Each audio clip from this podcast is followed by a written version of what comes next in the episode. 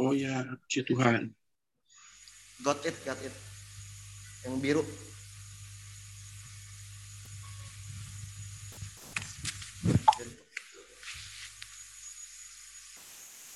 Yang mulai siapa? Kok aku?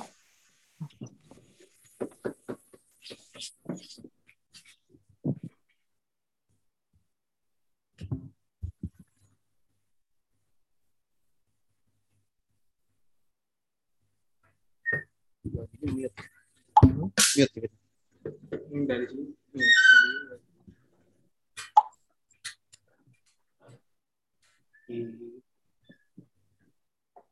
Oke, shalom semuanya. Shalom, shalom. Oke, kita semua eh, selamat malam buat semuanya. Kita akan memulai acara ibadah JIC kita malam hari ini. Baik yang menyaksikan secara live maupun recorded, mari sama-sama saya ajak kita semua untuk sama-sama memulai dengan doa. Mari kita sama-sama tundukkan kepala, mari kita berdoa.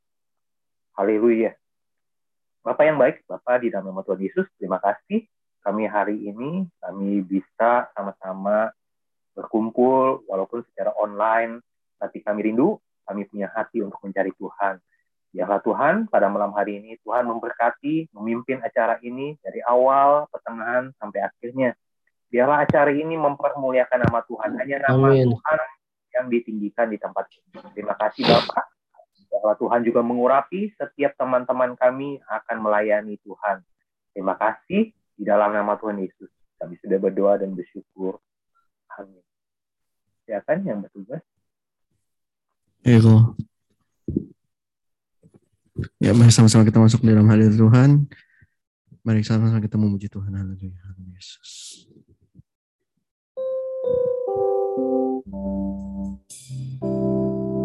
Terima kasih Yesus. Kami mau bersyukur kepadamu Tuhan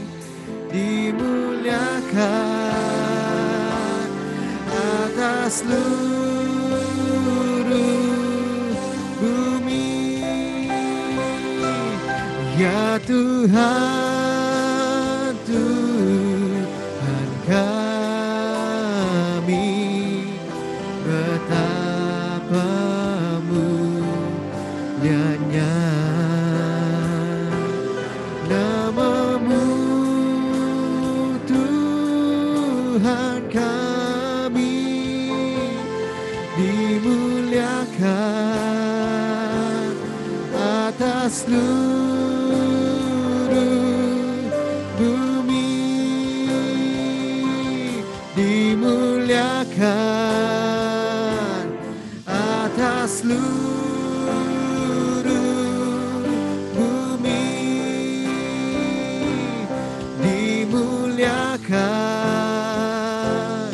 atas seluruh bumi.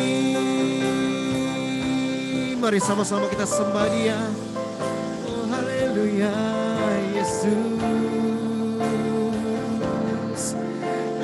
bersyukur. Buat kebaikanmu. Buat segalanya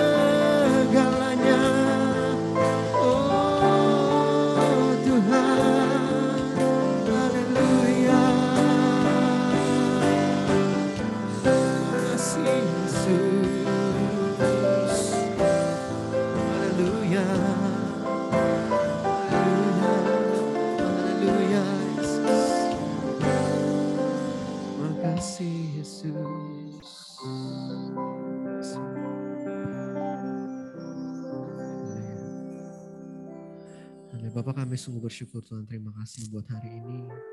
Ya Bapak sebentar lagi kami akan mendengarkan sedikit dari firman-Mu dan kami akan men-sharingkan firman-Mu Tuhan. Kami percaya Tuhan biar Engkau yang mengurapi setiap kami.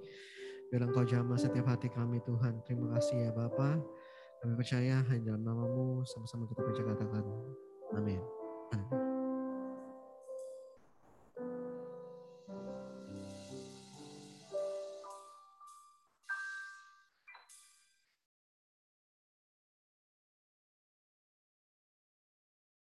Shalom, saudara yang terkasih di dalam Tuhan Yesus. Apa kabar saudara semuanya?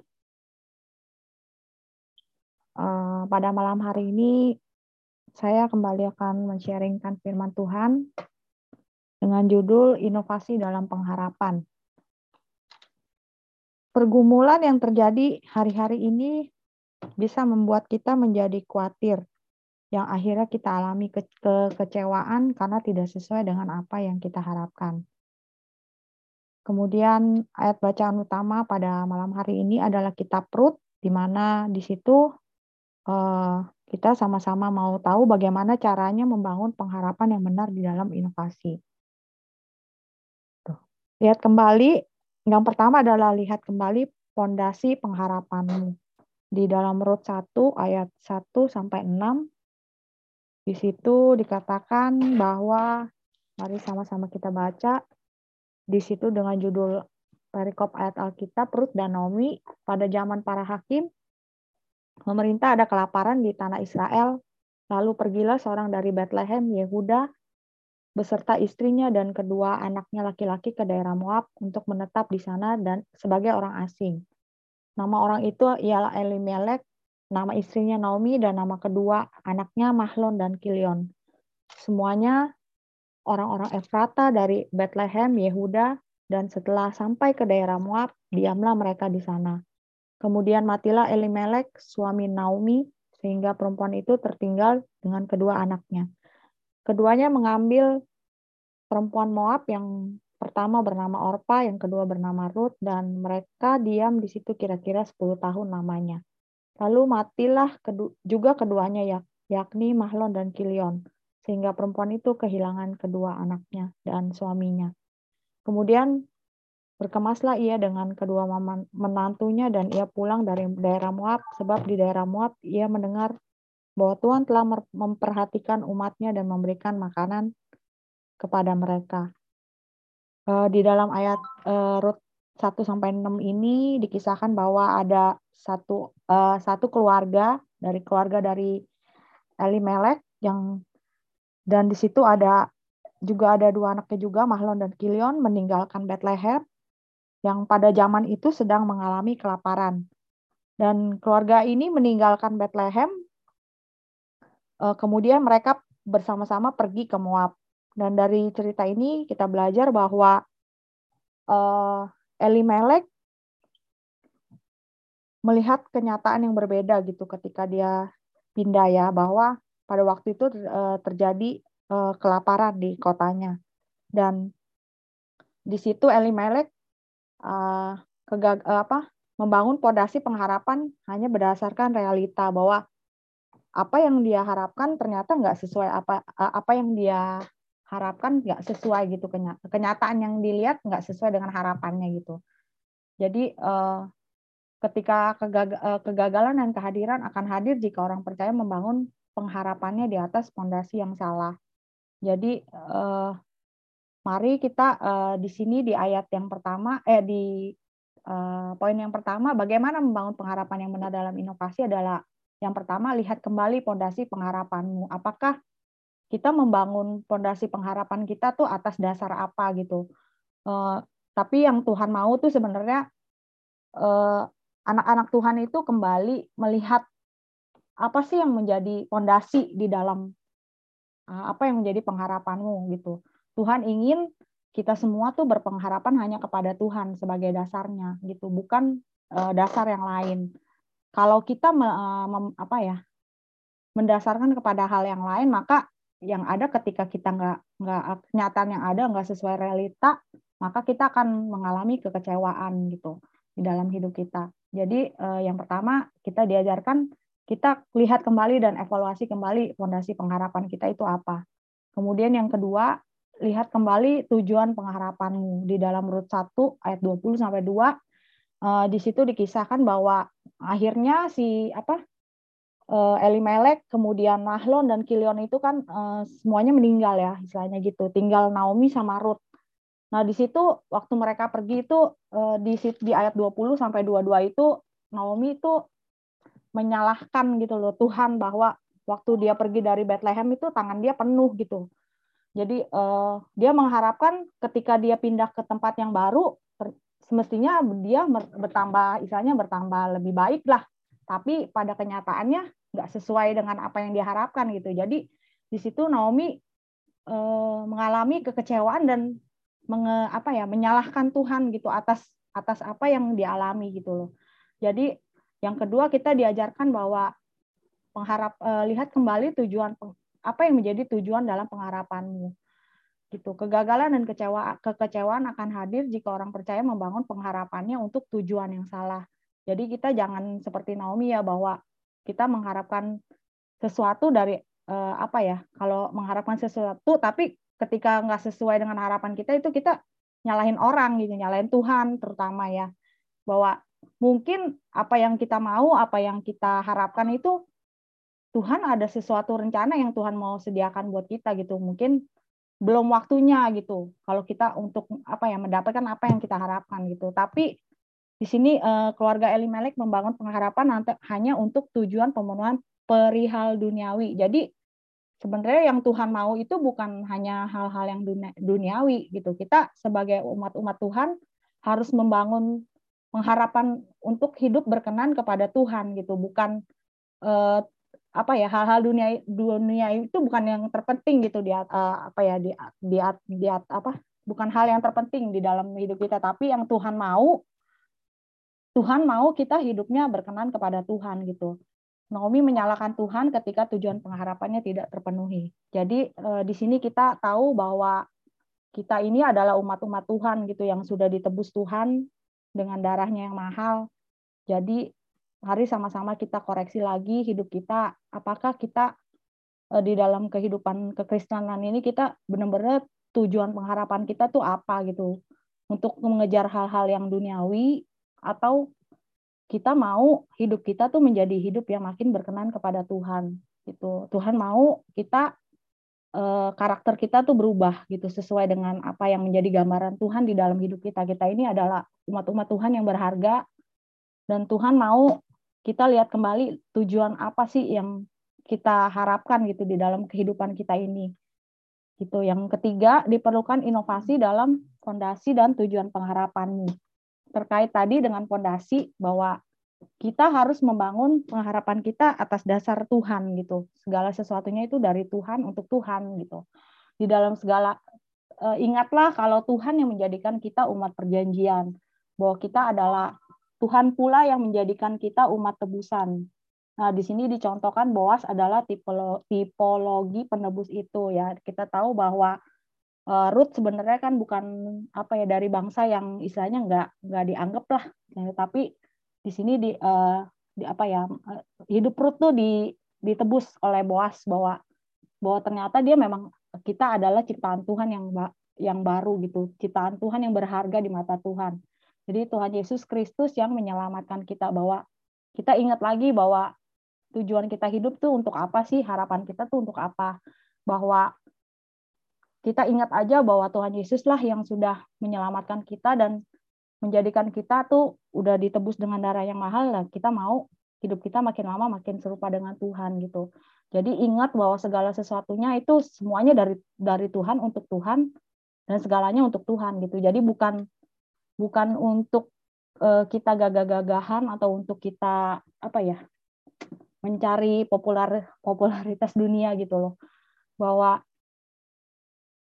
Tuhan adalah sumber inovasi kita gitu. Terkait dengan tujuan di dalam segala aspek kehidupan kita, Tuhanlah yang harus dipermuliakan atas hidup orang percaya dan Tuhan pun akan memperlengkapi hidup kita dengan harta rohani dan jasmani. Kalau harta jasmani itu mungkin mengikuti ya, Tuhan mau kita rohaninya dibetulin dulu gitu. Bahwa pengharapan kita hanya kepada Tuhan sebab di kan ada ayat Alkitab bahwa pengharapan kita kepada Tuhan adalah pengharapan yang tidak mengecewakan gitu. Tapi kalau kita berharap sama manusia, ya pasti itu mengecewakan gitu. Kemudian di Rut 4 ayat 14, Obed mengatakan, terpujilah Tuhan yang rela menolong engkau. Kemudian di Roma 11 ayat 33 sampai 36 kita harus memiliki kedewasaan seperti yang ditunjukkan oleh Rasul Paulus. Jadi di sini eh, saya ulang lagi, mari sama-sama kita lihat apa sih yang menjadi tujuan kita selama ini apakah kita sudah benar membangun fondasi kehidupan pengharapan kita hanya kepada Tuhan dan apa sih yang sudah menjadi kita lihat kembali juga tujuan pengharapan kita apakah tujuan kita hanya untuk hal-hal yang duniawi atau tujuan kita menjadi anak-anak Tuhan adalah membangun hidup yang berkenan kepada Tuhan gitu. Kemudian diperlukan inovasi juga dalam fondasi dan tujuan pengharapanmu bahwa kita adalah umat-umat pilihan Tuhan. Kita sudah ditebus oleh darah Tuhan yang mahal dan Tuhan mau kita sama-sama tetap berpengharapan kepada Tuhan, hanya melihat Tuhan bahwa Tuhan itu adalah Tuhan yang luar biasa dalam hidup kita. Segala sesuatunya uh, Tuhan yang apa ya memiliki, Tuhan yang memberi, Tuhan yang mengambil. Jadi buat apa kita uh, berpengharapan hanya untuk hal-hal yang istilahnya semu ya, hal-hal yang duniawi. Tapi Tuhan mau kita mengejar suatu hal-hal yang rohani gitu. Jadi jangan jangan kita melihat kenyataan yang ada bahwa kenyataan yang ada itu kadang-kadang bisa apa ya bisa memudarkan iman percaya kita sama Tuhan gitu. Kadang-kadang kenyataan yang kita alami itu nggak sesuai dengan apa yang kita harapkan. Kalau kita nggak membangun dasar hidup kita hanya kepada Tuhan untuk Tuhan gitu pasti ujung-ujungnya kita kecewa kita meninggalkan Tuhan. Tapi kalau kita membangun dasar kehidupan kita atas dasar Tuhan segala sesuatunya kita kerjakan untuk Tuhan untuk kemuliaan Tuhan dan kita lakukan untuk Tuhan tidak untuk tujuan apa pun saya percaya ada Tuhan yang menyertai kita Tuhan yang apa ya eh, pengharapan nama Tuhan tuh nggak nggak pernah mengecewakan dah istilahnya gitu eh, Tuhan pengen kita menjadi manusia yang punya karakter yang bagus, punya punya hidup yang bagus. Makin lama bukannya kita makin merosot, tapi kita mau Tuhan mau kita hidup makin lama makin berkenan kepada Tuhan. Uh, ingat teman-teman, uh, zaman-zaman akhir ini adalah zaman uh, sekarang adalah zaman-zaman akhir di mana yang kudus makin kudus, yang yang istilahnya yang yang istilahnya banyak yang meninggalkan Tuhan lah kecewa gitu sama keadaan sekarang. Tapi kita mau kita semua yang ada di tempat ini, mari sama-sama kita tetap uh, apa ya berpengharapan sama Tuhan. Tuhan itu nggak pernah mengecewakan kita. Tetap teguh, tetap setia, jalani proses Tuhan. Kita percaya kalau kita punya hati yang tulus, hati yang ikhlas, hati yang taat sama Tuhan, kita percaya kalau Tuhan pasti akan menyertai hidup kita dan mahkota kehidupan kita akan terima gitu nanti. Kita tahu bahwa proses yang kita alami itu nggak sebanding lah sama yang Tuhan berikan gitu. Dia berikan kita hidupnya, caranya yang mahal untuk nebus kita. Kita punya penderitaan di dunia itu nggak ada apa-apanya gitu. Jadi makanya apa pun yang kita kerjakan, apa pun yang kita alami, ya tetaplah kita tetap berpegang harapan hanya pada Tuhan. Kalau kita nggak punya Tuhan, saya rasa hidup kita nggak bakalan apa ya, ya nggak damai lah istilahnya nggak bakalan baik gitu. Tapi ketika kita punya Tuhan, kita tahu bahwa ada Tuhan yang selalu menyertai hidup kita, kita yakin percaya hmm, segala sesuatunya Tuhan pasti backup gitu. Itu aja sih uh, yang bisa saya sharingkan. Jadi mari sama-sama teman-teman kita sama-sama renungkan, kita evaluasi diri kita masing-masing bahwa apa sih benar gak sih apa yang kita kerjakan itu semuanya untuk Tuhan gitu. Kita jangan lihat manusia, kalau lihat manusia tuh benar-benar ngecewain gitu. Tapi kalau kita pandang Tuhan, kita percaya bahwa ada Tuhan gitu loh yang selalu menyertai kehidupan kita. Itu aja yang bisa saya sharingkan. Uh, Tuhan Yesus memberkati. Ya, puji Tuhan. Terima kasih Cisanti buat penjabaran firman yang luar biasa dan kita percaya ya Bapak Ibu semua bahwa di dalam Tuhan pengharapan kita nggak mengecewakan karena apa? Karena memang Tuhan kita itu baik. Bahkan uh, istilahnya sejahat-jahatnya Tuhan itu tetap yang paling baik lah di antara kita. Makanya marilah kita terus berharap kepada Tuhan, apa pun yang terjadi dalam kehidupan kita, kita terus berharap kepadanya supaya kita tetap kuat menghadapi badai apa pun ya. Semua di akhir tahun ini pasti sedang di, makin diuji, kita makin diuji oleh Tuhan dan biar kita ditemukan Tuhan itu murni seperti api ya. Puji Tuhan. Uh, terima kasih buat uh, firmannya Cisanti. Tuhan masih baik dalam hidupmu dan hidup kita semua. Amin. Uh, untuk masuk dalam sharing, tapi sebelum kita tutup dulu dalam uh, dalam doa, saya minta Cilusi mungkin bisa tolong kita untuk apa berdoa uh, mendoakan firman dan nanti kita masuk dalam sharing. Silakan Cilusi. Uh, mari kita bersatu dalam doa. Terima kasih Tuhan untuk malam hari ini. Kami sudah mendengarkan sharing firman-Mu yang sangat memberkati kehidupan kami. Biarlah apa yang sudah kami dengar boleh kami praktikkan dalam kehidupan kami sehari-hari dalam pengiringan kami kepadamu Tuhan. Terima kasih kami sudah berdoa dan memberkati Cisanti yang sudah menseringkan firman-Mu. Apa pun yang dilakukan, Engkau buat berhasil dan beruntung. Kami juga yang sudah mendengarkan firman-Mu, bila kami tetap setia kepada Tuhan, berpengharapan penuh kepada Tuhan, dan Tuhan akan memberkati kehidupan kami. Terima kasih Tuhan. Sekali lagi terima kasih untuk firman-Mu malam hari ini. Haleluya. Amin. Amin, amin, amin, amin. Oke, Bapak Ibu semua, mari kita sekarang masuk dalam sharing. Mungkin ada yang mau di-sharingkan, kesaksian, atau ada yang mau ditanyakan, nanti uh, Pastor Fendi bisa menjawab untuk kita ya. Terima kasih karena saya MC-nya gantian sama Pastor Fendi ya. Mungkin dari ya, ibu-ibunya dulu, mungkin Cilusi habis doa, mungkin ada yang mau di-sharingkan tentang pengharapan ini. Sepanjang bulan ini kita belajar tentang pengharapan nih Cilusi. Apa ya? Bagaimana Oh. proses pengharapanmu? Wah, iya dong. Atau ada yang mau Oh. ditanyakan, silakan. Oh, nggak ada dulu deh. Nggak ada, nggak ada. Oh ya sudah. Baik. Oke, mungkin yang lain dulu, mungkin dari Ciripka, Wijaya, yang sedang on on on the spot itu, on site. Apa kok?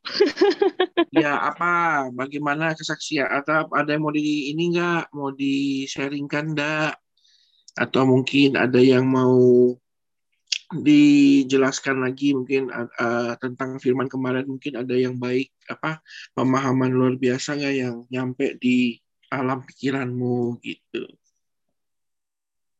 Hmm, soal pengharapannya, hmm, mungkin uh, cerita masih kecil ya. Jadi saya uh, dulu tuh keluarga kami tuh memang nggak mengenal Tuhan walaupun mengenal Tuhan kan. Tapi masih uh, istilahnya masih sembahyang lah ya. Karena kan ada turunan Buddha juga dari keluarga kami. Tapi uh, pernah sekali uh, orang tua saya tuh nanya sebenarnya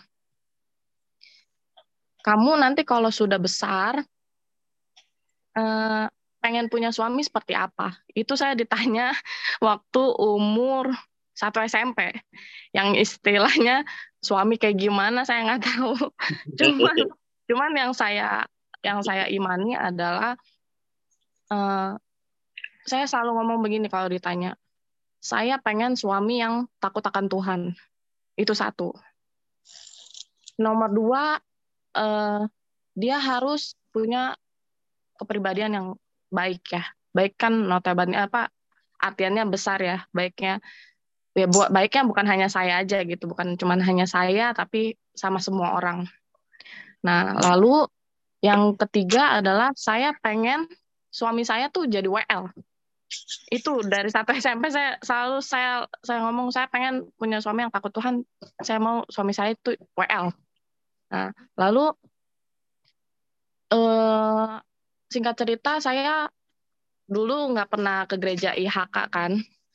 Nah saya ke gereja ke salah satu gereja di CP, Sharon. Saya di situ hmm. ketemu uh, satu WL yang istilahnya mungkin dulu masih apa ya, mungkin cinta-cinta monyet ya istilahnya. Oh, saya ngomong Tuhan, saya pengen punya suami WL itu satu. Saya pengen punya suami WL biar Tuhan buka jalan biar saya mungkin hidup saya nggak sempurna tapi saya pengen diperbaharui oleh Tuhan. Nah lalu singkat cerita oma saya nenek saya ke gereja IHK eh, di situ saya nggak tahu saya nggak kenal sama siapa pun. Saya cuma kenal sama nenek saya. Sama Cisanti juga ditanya kan mau didoain nggak? Saya cuma ngomong enggak Ci thank you. Terima kasih. Saya udah ngomong begitu terima kasih. Dan nggak tahu kenapa cara Tuhan beda ya. Maksudnya hmm, bisa kenal sama Henry suami saya sekarang saya juga bingung. Mungkin pengharapan saya waktu masih kecil itu adalah iman yang kecil sebenarnya tapi ketika saya ketemu sama Henry saya cuma ngomong sama Tuhan uh, Henry waktu saya pacaran satu bulan itu Henry ngamar saya kan. Saya cuma ngomong Tuhan kalau emang dia memang jodoh saya, kalau emang ini uh, adalah yang terbaik buat saya, uh, biar kau pimpin, biar kau sertai, walaupun mungkin di luar sana uh, banyak yang nggak suka sama hubungan kami, tapi saya percaya kalau memang ini adalah dari engkau, biarlah semua prosesnya berjalan dengan lancar. Nah, akhirnya menikah. Intinya pengharapan saya dari kecil sampai uh, detik ini pergumulan apa pun yang saya rindukan, yang saya pergumulkan itu satu-satu dijawab oleh Tuhan sih. Walaupun memang mungkin secara logika Tuhan kok saya harus melewati sakit hati dulu. Saya harus nangis-nangis dulu, saya harus difitnah dulu sama saudara saya sendiri gitu. Tapi akhirnya saya menemukan jodoh saya sih. Jadi intinya kalau eh, apa ya pengharapan kita kepada manusia kita merasa wah ini baik tapi kan nggak tahu embel-embel di belakang baiknya itu seperti apa ya kan? Tapi kalau memang kayak contoh saudara aja deh kita baik sama saudara belum tentu dia bisa balas dia bisa balas gitu apa yang menurut kita baik dia balas kebaikan kita juga tuh nggak mungkin gitu sebenarnya. Tapi yang saya percaya kalau kita mengandalkan Tuhan toh pada akhirnya walaupun jalannya itu mungkin berbelok-belok kesandung, jatuh, bangkit lagi, nangis lagi, bangkit lagi gitu. Tapi ya akhirnya ya puji Tuhan, saya ya bertemu suami saya, saya sampai ngomong, iya ya, kok gue bisa ketemu lu. saya sampai ngomong sama orang tua saya, wah berarti berarti gue tuh dulu tuh beriman loh, gitu. Jadi ya puji Tuhan, puji Tuhan dijawab, walaupun mungkin wah jatuh bangunnya luar biasa, itu aja sih. Oh ya semoga Pak Henry tidak kegeeran ya malam hari ini Bapak Ibu semua. Wah ini luar biasa nih kita kesaksiannya dan firmannya hari ini cukup dalam rupanya ya. Ada pengalaman-pengalaman pribadi yang luar biasa. Terima kasih Ciripka sudah sharing tentang berharap bagaimana berharap dan luar dan rupanya kalau berharap dengan benar itu mendapatkan apa yang diharapkan ya Ciripka ya dapat WL, ya. takut akan Tuhan luar biasa. Makanya jangan sekali-sekali namanya berharap sama manusia, manusia. manusia. Ya. Bahkan manusia saya itu, ngambilin L aja, saya ngomong sama Tuhan, Tuhan saya pengen punya anak. Langsung pengen punya anak, langsung dijawab loh. ya, eh, karena biar bagaimanapun juga dia pemilik langit dan bumi ya, gitu ya. Ya. Luar biasa lah. Puji Tuhan lah, puji Tuhan lah. Ya memang seperti apa yang Pak Gem suka ngom, selalu ngomong bahwa iman harap kasih itu tiga elemen yang nggak bisa dipisahkan satu sama lain. Bayangkan dulu waktu Cilipka masih belum percaya Tuhan saja, rupanya sudah punya kerinduan, punya pasangan hidup yang WL. Rupanya kan ada benih kasih itu sudah ada. Luar biasa. Mari kita terus uh, apa ya Berarti intensitas iman harap kasih kita di tahun depan ini harus kita naikkan lagi supaya apa pun yang kita harapkan itu terjadi dan uh, Tuhan kabulkan. Luar biasa. Terima kasih Cirika. Ya. Mungkin ada yang lain? Ya ada yang mau bersaksi juga seperti Ciripka. Uh, mungkin siapa nih? Civa mungkin? Bagaimana pengharapanmu di memasuki besok udah bulan Desember ini pengharapanmu bagaimana? Apa yang mau didoakan mungkin? Pengharapan saya tapi inilah percaya sama Tuhan aja. Oh iya bu. Percaya sama Tuhan. Kalau percaya sama saya kelenik bu jadinya. Musyrik itu. Iya eh, pengharapan saya yang pastinya ke depannya lebih baik jadi uh, pribadi yang lebih bijaksana tentunya ya dan untuk orang-orang di sekitar saya yang pasti gitu. Iya. Puji Tuhan lah. Kita semua mari kita berharap lebih baik dan ya seperti tadi Citika bilang walaupun banyak masalah ya Tuhan itu namanya menguji pengharapan kita dan iman kita. Makanya jangan salah menggantungkan pengharapan kita kepada pribadi yang salah. Oke, mungkin Ibu Gembala mau sharing sesuatu, Bu Gembala? Bu Gem? Shalom. Iya, Bu, salam juga.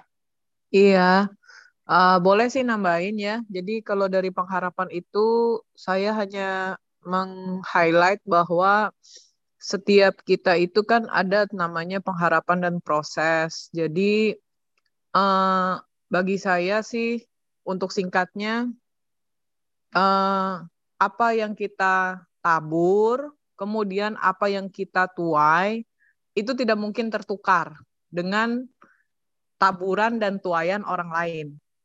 Jadi uh, bagaimana kita hasil yang kita hasil hari ini kita dapat adalah itu hasil taburan dan hasil tuayan kita yang di masa yang lalu-lalu. Uh, baik itu yang baik atau juga ada yang tidak baik. Jadi um, bagus sekali juga mengingat dari khotbah Pak Moses waktu hari Minggu bagaimana dia pada endingnya itu bercerita bahwa kok bisa orang Wonogiri kok ketemunya di Jakarta itu sampai saya pulang itu juga terngiang-ngiang gitu ya. Iya juga ya. Itu kalau bukan Tuhan gimana ceritanya gitu kan. Bisa ketemu, bisa apa yang udah berpuluh-puluh tahun terpisah lalu kemudian sekonyong-konyong tiba-tiba tersambung kembali lalu ada ceritanya dan begini dan begitu sehingga uh, inilah menjadikan satu kesaksian ya. Jadi bagi saya itu tidak ada yang taburan atau tuayan yang tertukar. Yeah. Apa yang dia tabur, yang dulu-dulu orang tuanya tabur juga anaknya juga bisa menikmati dengan kebaikan-kebaikan dari Tuhan. Itu sih Pak. Iya. Luar mm -hmm. biasa. Terima uh, kasih. Po pohon duku ya hasilnya duku ya Bu, Gak mungkin Betul. mangga Makanya jangan juga kita uh, berharap yang aneh-aneh. Kalau iya. punyanya yeah. duku, jangan pengennya hasilnya durian.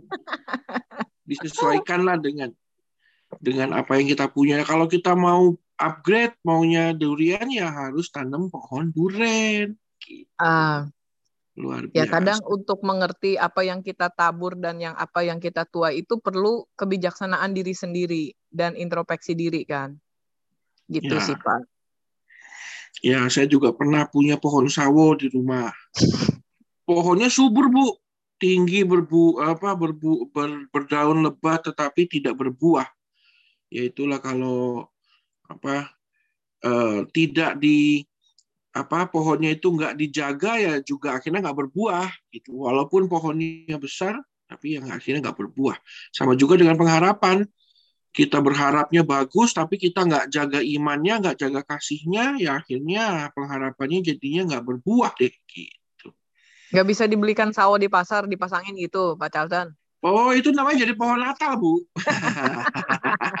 kayak Pak Pak Gem dari pot tanam pohon cemaranya mati ditanemin berbuah di nah, itu namanya menipu diri sendiri Aduh, jangan. Oke, kita selesaikan dulu ini. Uh, ada ada ini baru Ibu Vivili. Oh, ini Vivili ini sepertinya bintang film dari Taiwan ini. Bu Vivi? Saya nggak bergabung ya audionya. Audionya nggak terkoneksi. Oh, tuh. Sayang sekali. Oh, okay. Orang Oh, ya. Ini orang Jogja jadi. Orang Jogja. Ja, oke oke oke. Tampilannya sih luar biasa ini. Kita mungkin selesaikan dulu para wanitanya dengan Ibu Tabi. Ya, Bu Tabi. Mana nih Citabi? Citabi mungkin ada yang mau diceritakan juga pengalaman rohaninya dengan Tuhan. Ada. Wah ya bagus ya. Terima kasih Bu. Iya. Uh, apa namanya tuh? saya tuh selama ini tuh pindah-pindah gereja terus. Uh, hmm. Saya tuh nggak uh, uh, ada yang cocok. Saya berharap dapat gereja yang cocok. Hmm. Dan ya Tuhan jawab ya, saya sih cocok ya sama gereja ini gitu loh. Dan saya senang akhirnya saya ketemu gereja yang cocok. Ya, ya, ya, ya. ya. Puji Tuhan. Karena dari dulu uh, saya keliling-keliling, tapi ya ya asal pergi ke gereja aja lah gitu. Iya iya, puji Tuhan. Makasih Bu Tabi. Ini yang disebut iya. sebagai iya. teori teologi house and home. Uh, tidak semua rumah itu bisa kita sebut sebagai home. Rumahnya mewah, uh, berlantaikan emas, tapi kalau nggak nyaman di situ, nggak akan nyaman ya. Rupanya rumahnya sederhana, eh, tapi kita bisa menemukan kenyamanan di situ, kita bisa sebutnya sebagai home. Ah, selamat eh, iya, Ibu Nabi sudah menemukan home-nya, tidak hanya menemukan house saja. Puji Tuhan. Ini saya bikin teori, teologi sendiri nih. house and home. Wah, luar biasa saya juga. Ya. Oke, terima kasih Bu Tabi terus uh, setia karena semua orang yang setia pasti akan menemukan uh, apa hasil dari kesetiaannya. Walaupun mungkin rumahnya sekarang masih uh, kecil dan sederhana, tapi nanti akan besar. Nggak apa-apa. Betul. Karena akan besar bu, karena di dalamnya besar besar bu. Iya. Oke. Ya. Karena Mas Pak Fendi hari ini saya nonaktifkan sebagai w, uh, MC. Pokoknya Pak Surfendi nanti akan menjawab pertanyaan-pertanyaan saja. Iya. Oke, sekarang kita ke para ke para lelaki ya karena Pak Surfendi Anda akan mendapatkan saja kesempatan Anda ya. Oh, Pak Sur Rudi, sayang. Nah, Pak Ya, Surudi. shalom, sayang. Shalom Pak Surudi, bagaimana eh, Shalom, dengan yang luar biasa. pengharapan? Saya nggak luar biasa Pak, saya ini badannya aja luar biasa Pak.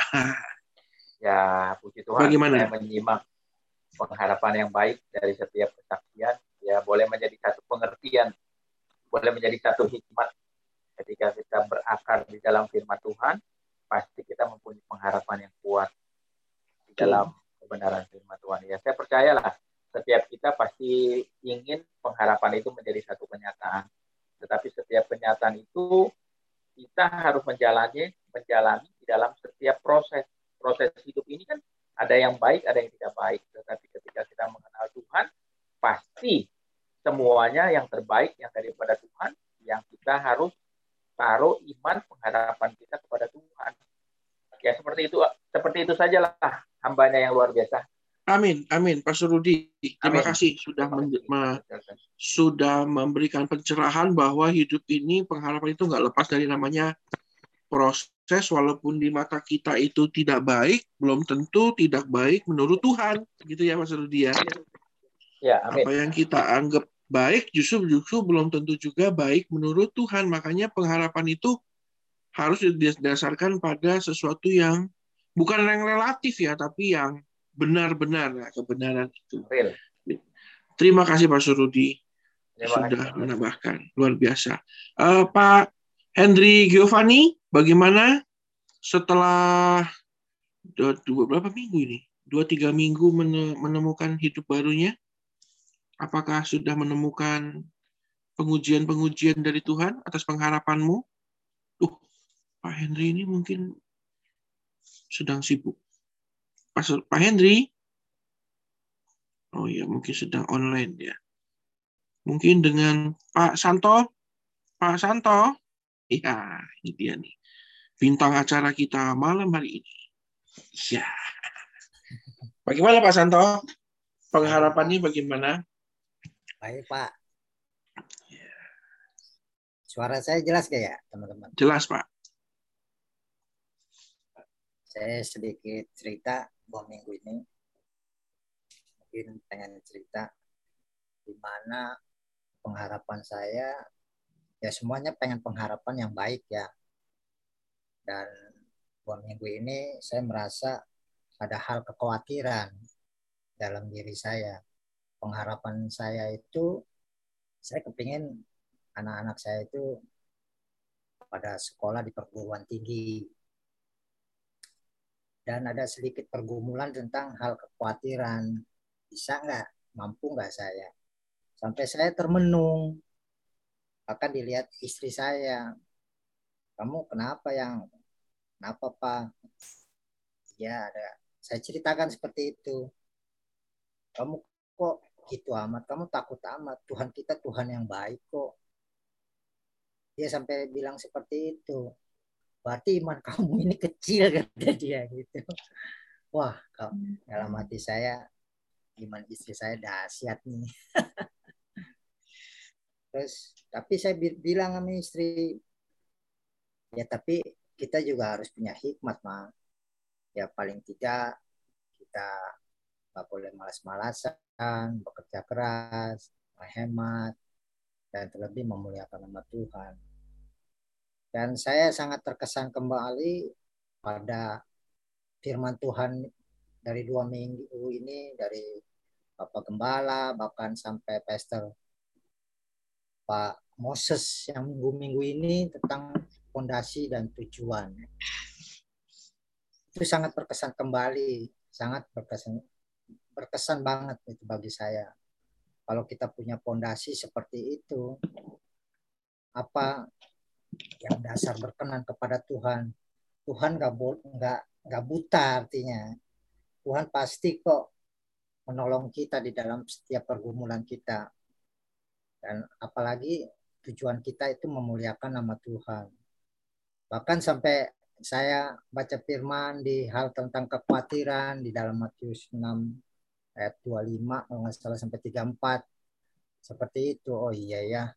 Burung-burung di udara aja yang nggak punya apa-apa dipelihara sama Tuhan kok. Kita yang anak-anak Tuhan kok merasa khawatir gitu loh. Kalau kita carilah dahulu kerajaan Allah dan firmannya dan kebenarannya pasti Tuhan akan tambahkan kok seperti Pak Pendi yang jelaskan seperti itu. Nah, bagi saya ini merupakan firman yang menguatkan kembali iman saya dan pengharapan saya kepada Kristus.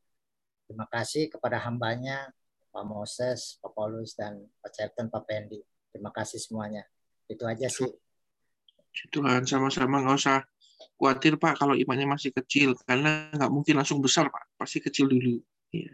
kita semua imannya masih kecil nanti juga diperbesar sama Tuhan amin si Tuhan yang penting terus berharap terus iman pengharapan kasihnya itu dikasih makan Pak. Nah, kalau dikasih makannya yang benar itu nanti besar Pak.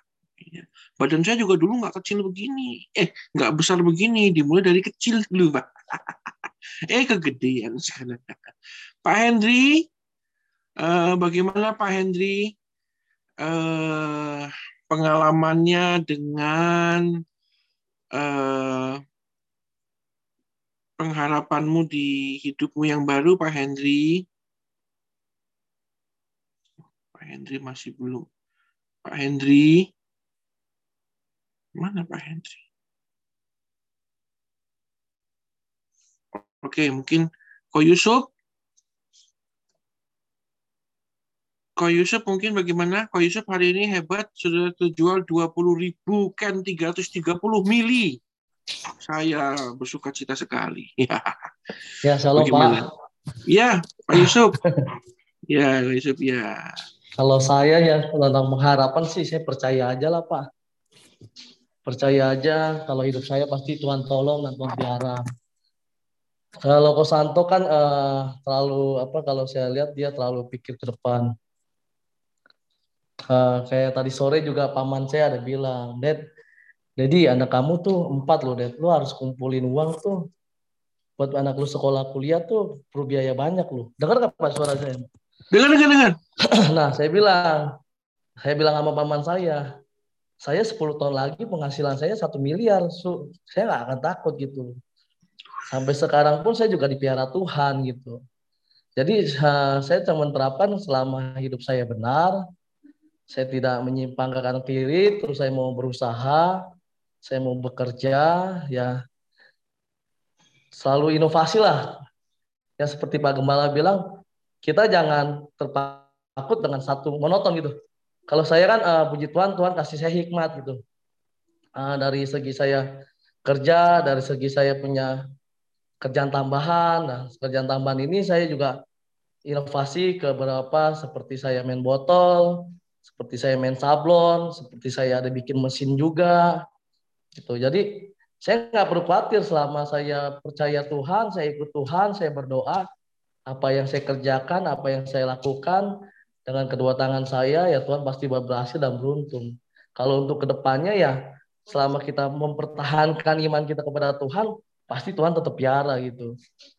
Kecuali kalau kita sudah tidak mempertahankan iman kita kepada Tuhan, jadi maksudnya kita hidup kita sudah nggak benar, menyimpang kanan kiri, punya uang udah buat yang nggak benar gitu. Tapi kan kalau kita punya berkat, kita syukuri, berkat itu juga kita salurkan ke tempat yang baik, ya Tuhan pasti memberikan lebih, lebih, lebih dan lebih lagi gitu Pak. Maksud.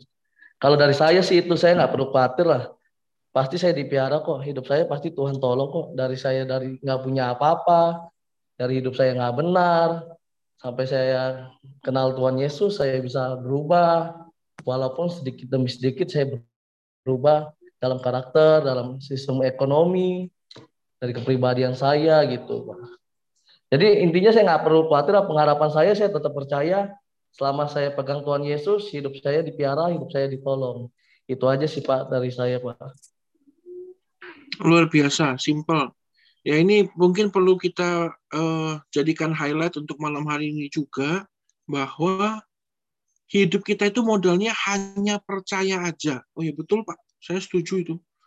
Pengharapan itu ya modalnya hanya percaya, nggak ada yang lain. Ya luar biasa. Kita modal percaya aja. Jadi anak Tuhan itu ya mesti gitu.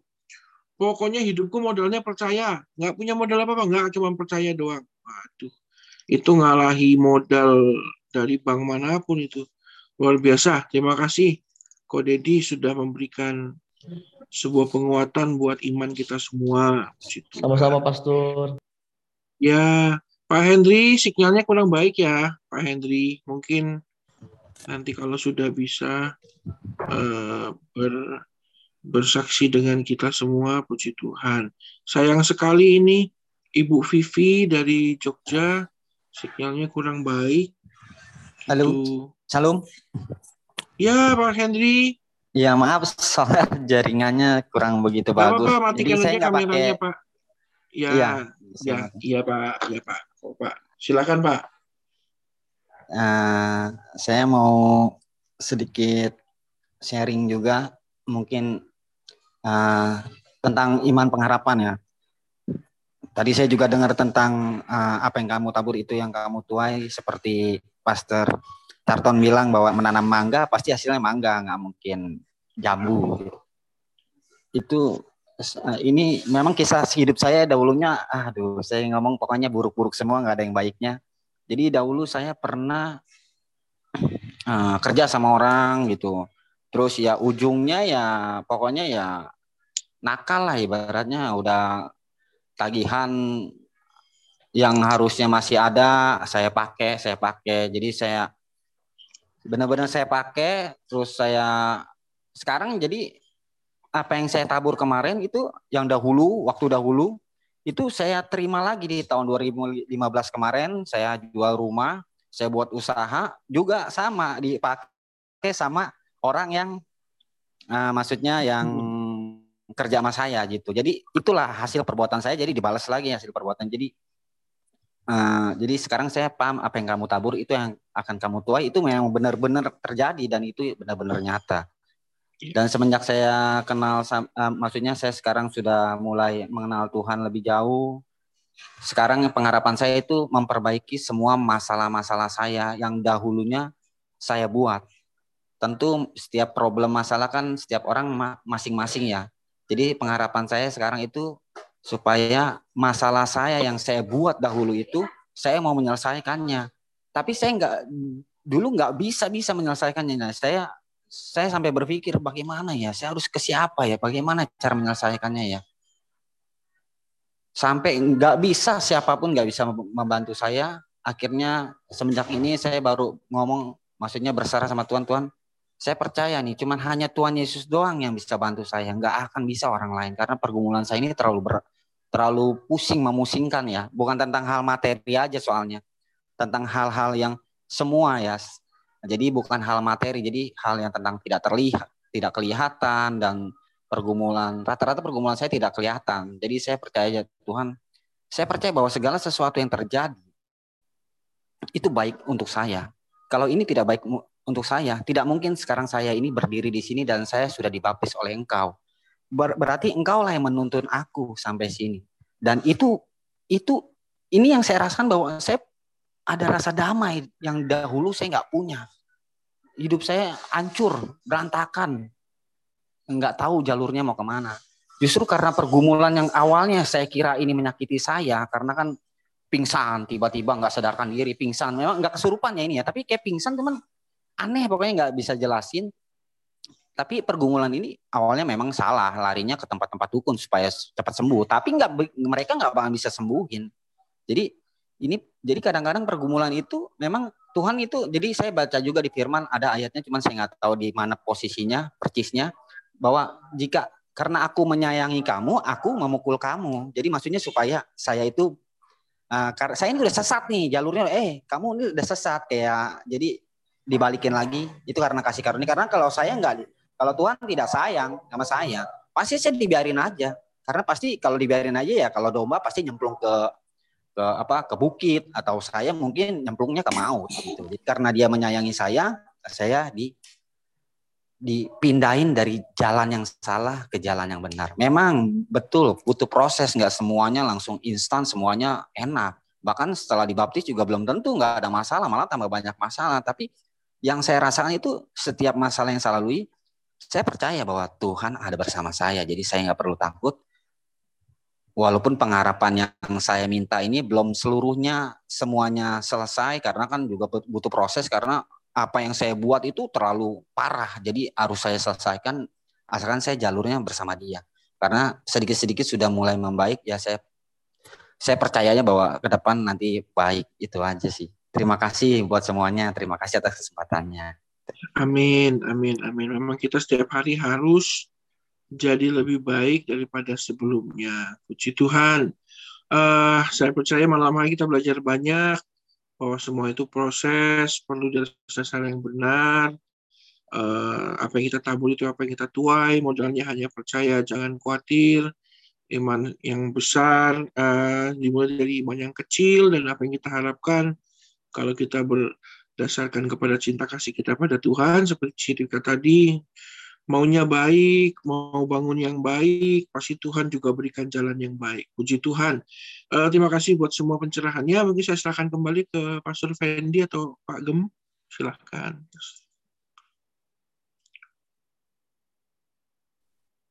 Oke, thank you kawan-kawan semua. Menarik sekali ya malam hari ini ya. Luar biasa kita diberkati dengan berbagai macam versi dari pengharapan itu seperti apa ya. Uh, tidak ada yang salah dan semua benar, semua baik karena itu mendukung kepada firman Tuhan dan pengalaman-pengalaman pribadi dalam bentuk kesaksian itu justru membuat satu uh, saya membuat satu titik terang bahwa benar-benar kalau kita mengandalkan Tuhan itu tidak pernah Tuhan mengecewakan kita ya. Nah, kenapa kita bisa kecewa? Ya, khotbahnya Pak Musi sudah menjelaskan bahwa ya karena kita berharapnya kepada manusia, gitu ya. Nah, kalau kita berharap kepada manusia, ya mesti hasilnya akan mengecewakan. Nah, manusia itu bisa sakit, bisa lupa, bisa e, mati. Tapi kalau Tuhan kan tidak bisa seperti manusia. Jadi Tuhan adalah Tuhan. Kalau Tuhan berjanji, pasti janjinya itu digenapi selalu Tuhan pasti menggenapi. Tetapi ketika mau menggenapi janjinya kepada kita, kita yang kadang-kadang meleng. Makanya tadi ya bersyukur ya tadi Pak Dedi, Yusuf Dedi berkata bahwa yang penting percaya saja. Dan ya itu benar ya, kalau kita betul-betul percaya kepada Tuhan, maka percaya kita itu akan mengerjakan pengharapan kita. Karena itu saya ingatkan bahwa percaya atau iman itu jangan sampai ditinggal oleh pengharapan ya. Karena kalau kita memiliki iman baru ada di sini lalu pengharapan kita sudah sampai di eh, Surabaya sana artinya itu bukan berjalan simultan, bukan berjalan bergandengan tangan atau berjalan berbarengan, tetapi satu meninggalkan. Nah, ini kadang-kadang yang membuat kekecewaan karena eh, pengharapan itu harusnya saling bekerja sama dengan iman. Iman tidak bisa berjalan sendiri, pengharapan juga tidak bisa berjalan sendiri. Iman dan pengharapan harus bekerja sama yang dibalut oleh kasih. Ya, kalau ini dasarnya iman, pengharapan dan kasih ini akan eh, apa kita eh, bukan bukan kita kawinkan, tetapi ini tiga unsur yang memang harus menjadi satu. Jadi dalamnya itu akan ada kasih karunia demi kasih karunia demi kasih karunia terus terus terus terus dan terus ya. Karena kekristenan itu kan bukan instan. Kekristenan itu eh, sesuatu yang butuh proses ya. Jadi saat diproses ya jangan protes. Tapi saat diproses kita harus bersyukur gitu ya. Semakin kita tambah umur semakin kita harus dewasa. Semakin tambah umur semakin harus bijaksana. Ya semakin tambah umur semakin kita harus mengerti ya prinsip-prinsip Tuhan dalam hidup kita. Kalau semakin tambah umur, semakin kita tersinggung, semakin kita tidak bisa berinovasi dalam segala hal, ya, maka kita akan kalah. Saya tadi barusan ngobrol dengan Pak Ipun ya dengan dari kemarin ya dengan banyak hamba-hamba Tuhan, terutama eh, para gembala ya. Dan kesimpulan dari pembicaraan saya dengan banyak gembala itu, mereka berkata bahwa memang hari-hari ini bukan hanya gereja besar, tetapi gereja kecil juga gereja sedang sedang mengalami namanya kemalasan rohani ya. Dengan mengatasnamakan takut, kalau ada virus, takut ini, takut itu, ya walaupun sudah onsit tapi uh, tidak mau datang ke gereja, tetapi kalau di, di rumah pun juga tidak mau mengikuti ibadah online. Nah sebetulnya ini adalah satu hal yang uh, berpengharapan sih, ya tetapi imannya tidak tumbuh karena imannya tidak dipupuk oleh firman Tuhan, tidak diajak menyembah, tidak diajak menyanyi, memuliakan Tuhan. Sehingga yang kita takutkan justru kami para gembala-gembala yang kemarin pada diskusi eh, apa dengan saya itu berkata bahwa yang ditakutkan itu adalah ketika ada persoalan ya yang sepertinya kita sudah berharap mengharapkan kepada Tuhan tetapi imannya itu, tidak mendorong tidak bekerja sama.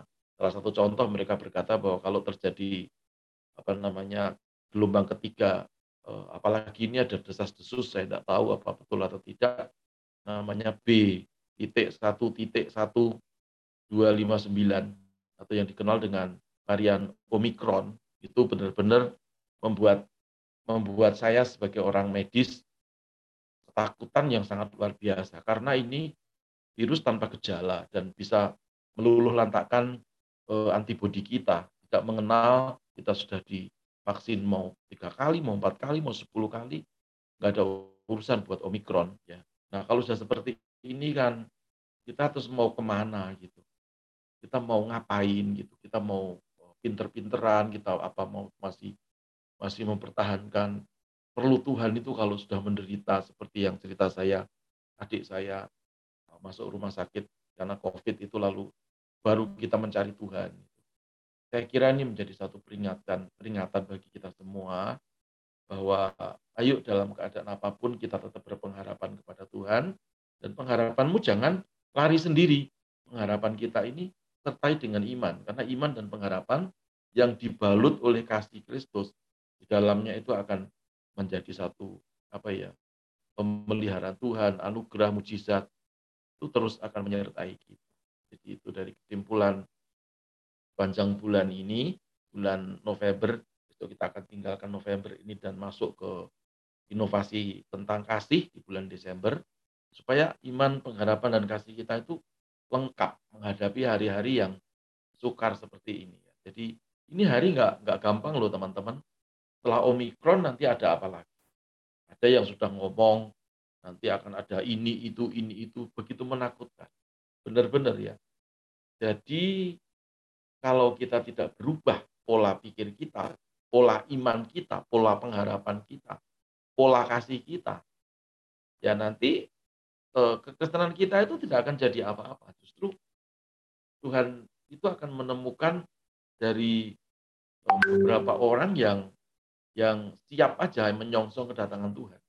Ya seperti gadis-gadis yang bijaksana itu akan masuk ke pesta perkawinan anak domba, tetapi yang tidak siap walaupun Kristen, walaupun melayani, walaupun itu tidak, tidak akan tidak akan bisa masuk. Jadi itu saya ingetin aja. Jadi kita saling mengingatkan walaupun pendeta itu juga mesti ada salahnya ya bukan mesti ya terus pastilah itu tapi kalau kita saling bergandengan tangan kita saling ingetin saling berdoa mendoakan saya itu mendoakan teman-teman semua itu malam-malam gitu kadang-kadang menjelang pagi gitu ya jadi saya percaya bahwa kalau kita paling tidak iman kita kita kasih makan firman pengharapan berjalan bersama dengan iman, jangan sendiri. Ya, paling tidak itu tentang kasih itu dengan sendirinya Tuhan akan memberikan itu kepada kita. Yakin percaya, mujizat, pertolongan, pemeliharaan pasti akan Tuhan berikan kepada kita. Thank you. Itu aja tambahan dari saya. Uh, supaya kita nanti bulan Desember kita membahas tentang inovasi dalam kasih dan kita akan mendapatkan kasih Kristus yang sebenarnya, kasih yang tanpa pamrih, kasih yang berani berkorban, kasih yang memberkati kita dan mengubah kehidupan. God bless.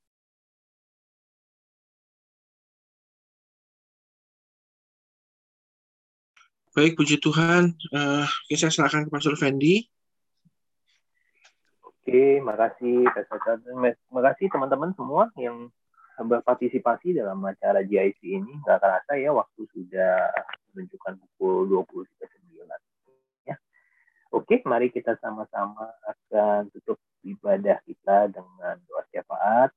Saya bisa minta bantu untuk di Iva mungkin untuk berdoa syafaat.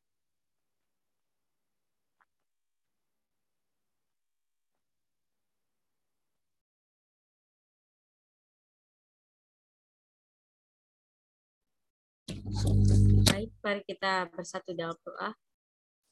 Haleluya, haleluya. Bapak kami di surga, Bapak kami yang baik. Terima kasih Bapak. Pada malam hari ini Bapak kami telah uh, mengikuti JIC ya Bapak. Kiranya sharing yang telah kami dengar pada malam hari ini Bapak menjadi berkat bagi setiap kami yang mengikuti JIC ini ya Tuhan. Dan kiranya uh, sharing pada malam ini dan juga yang telah kami dengar dan juga dapat ya Tuhan menjadi kekuatan Bapak juga kami ya Tuhan berdoa untuk gereja kami ya kayak Tuhan kau memberkati ya Tuhan eh, memberkati apa pun yang segalakan dan dibutuhkan oleh gereja kami Tuhan. Kira juga kau Tuhan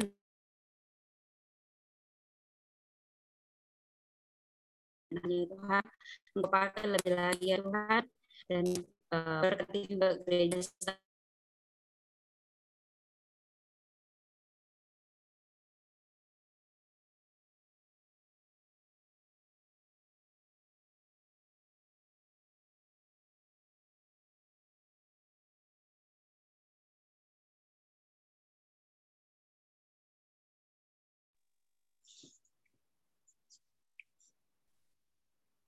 Iva. Kami memberkati mereka lebih lagi ya Tuhan, berkati keluarganya, berkati eh, kesehatannya, dua Engkau memberkati uh, pekerjaan mereka ya Tuhan, apa pun yang mereka kerjakan, kiranya juga Engkau buat berhasil dan beruntung. Engkau juga memberkati setiap kami yang hadir pada malam hari ini ya Tuhan. Engkau memberkati kesehatan kami, keluarga kami masing-masing, pribadi lepas pribadi. Apa pun yang mereka kerjakan, yang kami kerjakan Tuhan, kiranya juga Engkau membuat berhasil dan beruntung. Terima kasih Tuhan, kami mau hidup dalam pengharapan uh, yang tidak mengecewakan. Kami mau hidup ya Tuhan uh, dalam uh, percaya dan takut akan Engkau ya Tuhan dan kiranya Tuhan Engkau memberkati apa pun yang kami uh, perlukan dan butuhkan. Uh, semuanya Engkau cukupkan ya Tuhan. Terima kasih Bapa, Engkau sungguh baik, teramat baik bagi kami Tuhan, dan Engkau pakai lebih lagi Tuhan kami untuk menjadi alat kemuliaan-Mu Tuhan. Terima kasih Bapa, hanya dalam satu nama Tuhan Yesus Kristus kami telah berdoa dan mengucap syukur. Haleluya. Amin. Oke, terima kasih Siva sudah berdoa syafaat. Mari teman-teman, sebelum kita akhiri dan menerima doa berkat dari Pak Gem, mari saja kita semua untuk mengangkat tangan kanan kita. Mari kita perkatakan kata-kata iman kita tiga kali dalam nama Tuhan Yesus. Satu, dua, dan tiga. Saya, saya percaya. Saya adalah anak Tuhan yang penuh dengan kemuliaan Tuhan, hidup dalam kudusan, sukses di dunia dan masuk surga. Saya, saya percaya saya Tuhan yang penuh dengan kemuliaan Tuhan. Hidup dan kekudusan. Sukses di dunia dan surga. Saya percaya, saya adalah anak Tuhan yang penuh dengan kemuliaan Tuhan. Hidup dalam kekudusan. Sukses di dunia. di dunia dan masuk Puji Tuhan, angkat kedua tangan secara tinggi-tinggi dalam hadirat Tuhan. Terima berkat Tuhan. Kasih kekasih Tuhan, sekarang terima berkat yang melimpah-limpah dari Allah Bapa, persekutuan dan kasih sayang dari Tuhan kita Yesus Kristus, penyertaan, penghiburan, dan kuat kuasa Tuhan berikan kepada kita semua menjadikan kita kepala dan bukan jadi ekor, naik terus dan tidak pernah turun. Mulai malam hari ini akan sampai selama dalam nama Yesus Kristus Tuhan. Haleluya, sama-sama berkata. Amin. Amin. Oh iya, jangan lupa hari Kamis kita tetap ada acara Miracle is Free. Saya akan membahas tentang kenapa malas ya dan apa, akibat ketika kita malas menyembah Tuhan. Lalu hari Minggu kita ibadah eh, awal bulan, yaitu kita perjamuan kudus, siapkan hati kita semuanya. Dan juga jangan lupa besok para pester, dan juga saya undang Pak Santo ya, para pester semua, dan Pak Santo juga Pak Dedi, ya, untuk bergabung acara leaders meeting ya. Jadi para leaders akan, para pemimpin akan meeting via Zoom, ya, kita akan mengevaluasi apa yang sudah kita kerjakan dalam pelayanan dan juga kita akan menentukan program ke depan ya. Walaupun kita belum tahu apa yang terjadi, tapi paling tidak kita memiliki satu program, memiliki satu planning dan saya percaya kalau kita serahkan kepada Tuhan, maka rencana kita ini pasti Tuhan akan Itu saja semua. Ya, saya kembalikan Pastor Fendi. Apa ada pengumuman tambahan? Ya, cukup. Terima kasih teman-teman yang sudah bergabung di GIC. Uh, eh, kita akan berjumpa kembali di GIC minggu depan setiap Selasa jam 19.30. Tuhan Yesus kita semua. Salam sehat selalu. Salam IHK.